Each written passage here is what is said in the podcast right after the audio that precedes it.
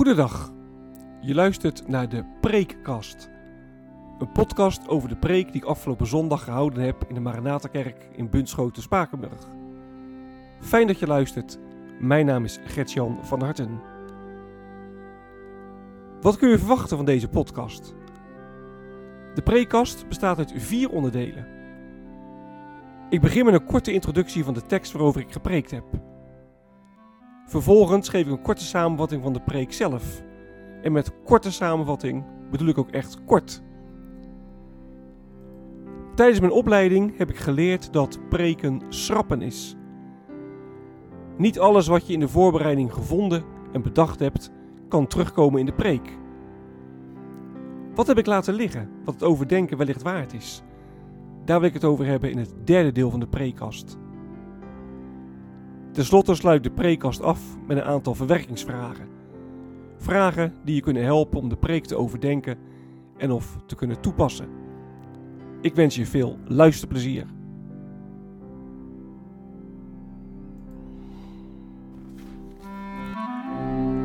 De tekst. De preek ging over Exodus 32, vers 1 tot en met 14. Exodus 32, 1 tot 14. En boven Exodus 32 staat in de nieuwe Bijbelvertaling het gouden stierkalf. We lezen direct in vers 1 dat het volk op Mozes wachtte. Wat was er aan de hand? Mozes die was de berg opgegaan om daar de Heer te ontmoeten. En vanuit Exodus 24, vers 18 weten we dat Mozes al 40 dagen en 40 nachten weg was. En dat maakte de Israëlieten uh, onzeker. En ze gaan naar Aaron toe en ze zeggen: Je moet voor ons een God maken. Nou, Aaron die probeert dan nog een beetje de boel te rekken. Hij zegt: Nou, geef dan maar al je uh, gouden oorringen. En hij hoopt dan dat ze dat niet zouden doen. Maar dat doen ze toch. Alle Israëlieten zonder aarzelen, zegt vers 3, gaven hun gouden oorringen. En die gaven ze aan Aaron. En die maakte er een beeld van. Een beeld in de vorm van een stierkalf.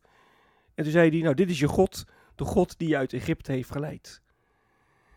En dan gaan de Israëlieten brandoffers en vredeoffers brengen voor dat kalf. Ze gaan eten en drinken en ze gaan uitbundig feest vieren. En dan zegt de Heer tegen Mozes, Mozes, het volk uh, Israël dat uh, misdraagt zich. En uh, ik ben het zat, ik stop ermee, ik ga het volk vernietigen. Maar ik zal verder gaan met jou en met jouw nageslacht. En dan zegt vers 11, Mozes probeerde de Heer en zijn God milder te stemmen. En hij gaat dan aan de Heer vragen of of God um, het volk niet wil vernietigen. Noemt hij een aantal, uh, een aantal argumenten voor. Hij zegt, jij hebt ze niet voor niks uit de macht van Egypte bevrijd. Hè? Wat denkt u niet dat de Egyptenaren zullen zeggen? En bovendien, vers 13, u hebt er ook een belofte gedaan aan Abraham, Isaac en Jacob. En dan eindigt Exodus 32, vers 1 tot 14 met vers 14. Dat de Heer dus luistert naar wat Mozes zegt en zegt...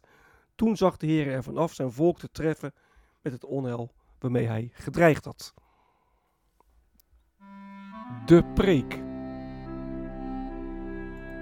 Kort voor de tekst had de Heer een verbond gesloten met de Israëlieten. En de Israëlieten die hadden gezegd: We zullen ons houden aan al de bepalingen van, uh, van het verbond. Alles wat u van ons vraagt, heren, dat zullen we doen. Maar de Israëlieten hadden nog niet beloofd of het gaat alweer direct fout. Ik heb het in de preek vergeleken met een bruiloft. Hè. Je trouwt smiddags in het gemeentehuis. S'avonds heb je de kerkelijke, kerkelijke huwelijksbevestiging. Maar om half twaalf lig je al met een andere vrouw in bed. En deel je met een andere vrouw de lakens. Dat is wat hier gebeurt. Een verbond is gesloten. Het is nog maar net gebeurd. Of het verbond wordt al ontzettend overtreden door de Israëlieten. Hoe is het mogelijk? Nou, het is mogelijk, heb ik gezegd in de preek, omdat dat in ons mensen zit. Wij zijn geneigd tot afgoderij. de catechisme zegt in zondag 34, afgoderij dat is naast of in plaats van de Heere God iets of iemand hebben waar je je vertrouwen op stelt. He, afgoderij is niet zomaar maar knielen voor een beeldje, maar afgoderij is je vertrouwen stellen op iets of iemand naast of in plaats van de Heere God. En ja, daar zijn wij ook vatbaar voor. Er zijn natuurlijk heel wat uh, afgoden die ook in ons leven een grote rol kunnen spelen. Nou, bekend afgod natuurlijk geld. Hè? Niet voor niks dat ook het Nieuwe Testament daar keer op keer voor waarschuwt. Mammon. een eh, gevaarlijke afgod. Want wij kunnen ook zomaar denken, als ik maar genoeg geld op mijn rekening heb staan, dan ben ik gelukkig. Of als mijn pensioenvoorziening maar goed genoeg is, ja, dan, dan kan ik wel een mooie oude dag hebben. En dan zal ik wel, zal ik wel tevreden zijn. Gezondheid kan ook zo'n zo'n afgod zijn. Ja, dus je denkt, als ik maar fit ben, als ik maar fit blijf, ja, dan, dan komt het allemaal wel goed. En er is natuurlijk helemaal niks mis met geld, er is niks mis met gezondheid. Absoluut niet. Het is een zegen als je gezond bent. Het is een zegen als je geen geldzorgen hebt. Maar het kan zomaar een afgod worden. Nogmaals, dat je in plaats van dat je vertrouwen op God stelt, je vertrouwen op, op geld of op je gezondheid stelt. Afgoderij, hè, het ligt voor de hand. Dat was het eerste punt van mijn preek. Het tweede punt was, maar de prijs is hoog. Bij de Israëlieten uh, zie je dat, dat, het letterlijk hoog is. Ze moeten al hun gouden sieraden moeten ze allemaal in, inleveren. Kosten echt een, een vermogen, die afgod. Maar ook uh, figuurlijk kost het je ontzettend veel. Want het gevolg van afgoderij, het resultaat om het zo te zeggen, is dat je niet goed verbonden bent met God. En dat er ruis komt, ruis komt op, op de band met God. En dat is vreselijk, want dan mis je je bestemming. Je bent geschapen om, om met God en voor God te leven. En als je dat niet doet, ja, dan, dan doe je dus niet waarvoor je bestemd bent. Ik vergeleek het in de preek met een briefje van 50 euro. Een briefje van 50 euro dat je gebruikt uh, uh, om naar de wc te gaan. En dan, uh, dan verfrommel je het en dan gooi je het weg en spoel je het weg. Dan ben je het kwijt. Dat is zonde. Zonde van, van die 50 euro. Daar is die 50 euro niet voor gemaakt. Nou, als wij leven voor afgoden in plaats van leven voor God, dan zijn we eigenlijk als zo'n briefje van 50 euro. Dan doen we niet waarvoor we gemaakt zijn. Dat is zonde. Afgoderij, het ligt voor de hand, was eerste. Maar de prijs is hoog, was de tweede. Goddank is de Heer bewogen, dat was de derde. Want we zien dat um, uh, de Heer in eerste instantie zegt: Ik ga dit volk vernietigen. Maar dat Mozes dan voor het volk in de bres springt en gaat pleiten. Heer, u moet ze niet vernietigen. U moet, u moet uw volk trouw blijven. U moet ze redden. Ze kunnen niet zonder u. En wonder boven wonder, de Heer die, die luistert daarnaar. Dat is heel bijzonder. Mozes pleit voor het volk en God is bewogen met het volk. En God ziet af, af van zijn voornemen om het volk uh, te vernietigen. God is bewogen. En hij betaalde daarvoor de hoogst mogelijke prijs. Dat was het vierde punt van de preek. De hoogst mogelijke prijs. Hij betaalde namelijk met het leven van zijn enige geboren zoon. Ja, Jezus Christus, hij betaalde de prijs voor onze afgoderij met zijn eigen bloed. Onvoorstelbaar. En dat deed hij omdat hij ons wil bevrijden van de schuld omdat hij ons eeuwig met, met God wil verbinden. Ja, Mozes was voor het volk uh, gaan pleiten, was voor het volk in de bres gesprongen. Maar Mozes kon het volk uiteindelijk ook niet redden, want Mozes was ook een zondig mens, een mens zoals jij en ik. Nou, dat is bij Jezus Christus totaal anders. Hij heeft het volmaakte offer gebracht. Jezus Christus, hij betaalde de hoogst mogelijke prijs om ons te redden. En zo komen we bij het laatste punt van de preek, dat was aanbid daarom de Heer. Kijk, er is maar één manier om, om afgoderij te voorkomen. En die ene manier dat is niet zo hard mogelijk je best doen om je, om je aan Gods geboden te houden, want dat lukt je niet. Nee, de enige manier is God aanbidden. Je echt op de Heer richten. En Paulus zegt in 2 Korinthe 3 vers 18, wij allen die de luister van de Heer aanschouwen, zullen meer en meer door de geest van de Heer naar de luister van dat beeld worden veranderd. En met andere woorden, hoe, hoe meer je de luister van God aanschouwt, hoe meer je op God richt, hoe meer je God aanbidt, hoe meer de geest ook in je aan het werk gaat en je ook verandert, verandert naar het beeld van God. Dus als je de kracht van afgoden merkt in je leven, dan moet je God aanbidden. En zeg het dan maar, God, ik, ik, ik merk de kracht van de afgoden. Help me, bescherm me, laat me uw goedheid, uw genade, uw liefde zien. En dan ga je stapje voor stapje meer en meer op Christus lijken, dankzij de geest van God. Afgoden beloven je veel. Ze kosten je nog veel meer, maar het levert je niets op. God belooft ons de vrede van Christus. Hij betaalde daarvoor de hoogst denkbare prijs, zodat jij het gratis en voor niets kunt krijgen. Eeuwig leven in verbondenheid met God. Het thema van de preek was afgoderij, verkeerd verbonden. En de punten waren: het ligt voor de hand, maar de prijs is hoog. God dank is de Heer bewogen. Hij betaalde de hoogst mogelijke prijs. Aanbid daarom de Heer. Wat is blijven liggen? Ik wil nog uh, twee onderdelen uh, noemen vanuit Exodus 32, vers 1 tot 14, waarin de preek niet, uh, geen aandacht besteed is, maar die wel de moeite van het overdenken waard zijn. En het eerste is de, de rol van Aaron. Aaron is leider, leider van het volk, door de Heeren geroepen om het volk ook voor te gaan, voor te gaan in het leven met en, voor God. Maar we zien dat Aaron meegaat in de zonde van het volk. Aaron die, die wordt bang voor het volk en die luistert naar hen. In plaats van dat hij zegt, jongens, wat jullie willen, dat kan helemaal niet. Gaat hij een, een gouden kalf maken voor de Israëlieten. Nou, hoe, hoe, geef je op een goede manier nou, nou leiding aan het volk van God? Wat, wat, wat wil dit zeggen, deze tekst, voor, voor predikanten en ambtsdragers? En ik weet wel, ik ben geen Aaron, daar wil ik me ook absoluut niet mee uh, vergelijken. Maar hoe je het ook bent of keert, als, als, als predikant, of als ouderling, heb je natuurlijk wel een bepaalde uh, verantwoordelijkheid. Je wordt door de heren geroepen, beleiden we, om leiding te geven aan, aan de gemeente. Hoe doe je dat? Nou, het gevaar is groot dat je uh, uit angst voor de mensen uh, je oor maar bij de, de mensen te luisteren legt en dat je gewoon maar uitvoert wat zij willen.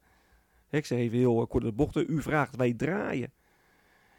En dat kan soms wel in hele kleine dingen zitten. Ik, ik merk het bijvoorbeeld op het punt van de liturgie.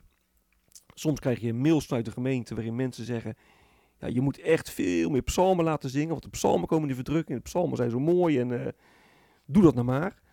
En dan voel je ook wel een druk om die mensen te willen zijn. Je wil graag mensen te vriend houden. Dat je denkt van ja, zal ik het dan maar doen? En een dag later krijg je uh, een mailtje van iemand. Ja, je moet veel meer opwekking zingen, want die ouderwetse psalmen, dat kan echt niet meer. En mijn kinderen begrijpen er niks van. Die haken af en die spoelen dat door als we uh, een online dienst kijken.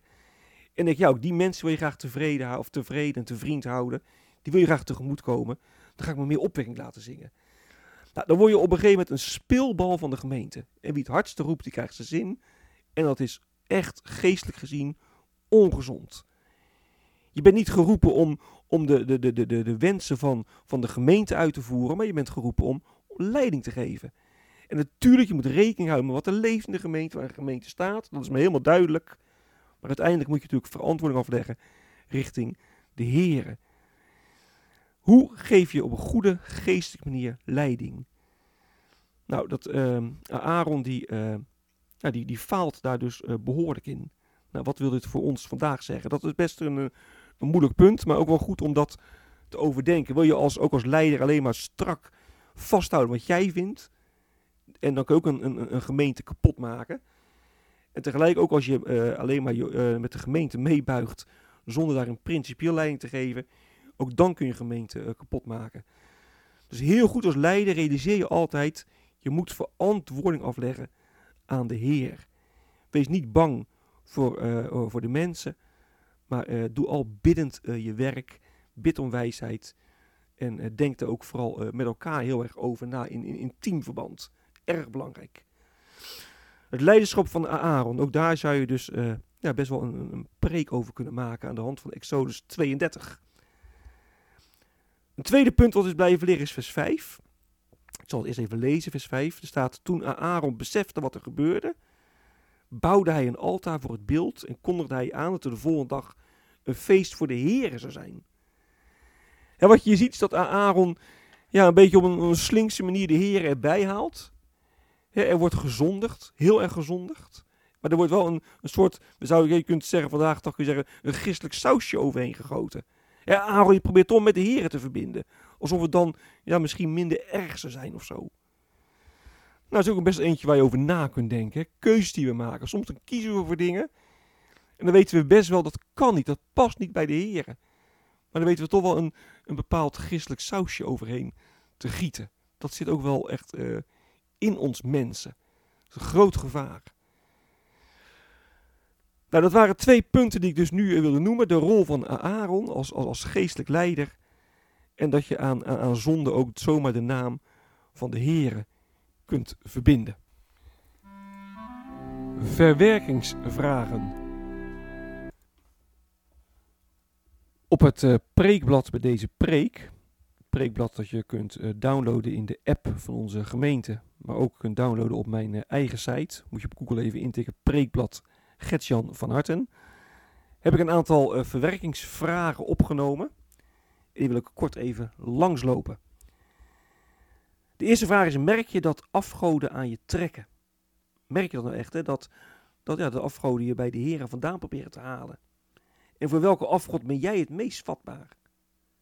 Het is goed om er eerlijk over na te denken. Hè? Afgoden heb je in allerlei soorten en maten. Maar voor welke afgod ben jij nu uh, vatbaar? En als je dat scherp hebt, dan kun je ook natuurlijk veel beter uh, tegen verweren. Want dan weet je ook waar, waar tegen je moet verweren. Nou, welke afgod heeft het meeste invloed in jouw leven? Een andere uh, vraag is, ik heb in de preek gezegd, de enige manier om afgoderij tegen te gaan is God aanbidden en je richten op Jezus Christus. Maar hoe doe je dat? Kijk, afgoderij heeft alles te maken met je hart. Hè? Waar gaat je hart naar uit? Gaat je hart uit naar, nou, naar de afgod of gaat je hart uit naar Jezus Christus? En als je nou merkt dat je hart nou, misschien niet voldoende uitgaat naar Jezus Christus, wat, wat kun je er dan aan doen? Ja, ik denk dat dan heel belangrijk is, ik heb in de preek al een paar dingen over gezegd, is God echt zoeken in gebed. Echt goed nadenken, wat heeft Jezus allemaal aan mij gegeven? En uh, dat je daar in ieder geval, dat je daar iedere keer weer uh, bij uitkomt. Wat geeft Jezus Christus naar mij? En raakt mijn hart dat ook echt? Vervult dat mijn hart, ja of nee? En zo nee, hoe kan dat dan? Hoe kan, hoe kan ik ervoor zorgen dat het wel mijn hart gaat vervullen? En meer en meer gaat vervullen? Dus afgoderij is niet uh, heel streng zijn voor jezelf. Bepaalde zonden proberen te voorkomen. dat hoort allemaal wel bij. Maar het begint echt met de vraag: ja, waar gaat mijn hart naar uit? Naar wie gaat mijn hart uit? En hoe kan ik er nou voor zorgen dat, dat mijn hart steeds voller wordt van, van Jezus Christus? Nou, daar is goed om, dat is ook goed om daar ook over na te denken, om elkaar ook over door te spreken. Hoe kan ik mijn hart nou erg laten vullen met, met alles wat Christus mij geeft? Dus nogmaals, afgoderij voorkom je niet door heel streng te zijn voor jezelf. Door zonde te ontlopen, om erg belangrijk. Prima, daar gaat het niet om. Maar de enige manier om afgoderij te voorkomen is echt ja, Jezus Christus aanbidden. Hem steeds groter laten worden in je leven en in je hart. En daar uh, draait steeds om. Waar gaat je hart naar uit? Waar gaat je hart harder van kloppen? En hoe komt dat? Dat het heel belangrijk is dat, dat we allemaal, ieder voor zich, maar ook met elkaar, ja, daar goed over nadenken. Dit was de prekast van deze week. Mocht je opmerkingen hebben, dan kun je die mailen naar vanhartengertjan.gmail.com vanhartengertjan.gmail.com Ik wens je nog een hele prettige dag en wie weet tot de volgende keer.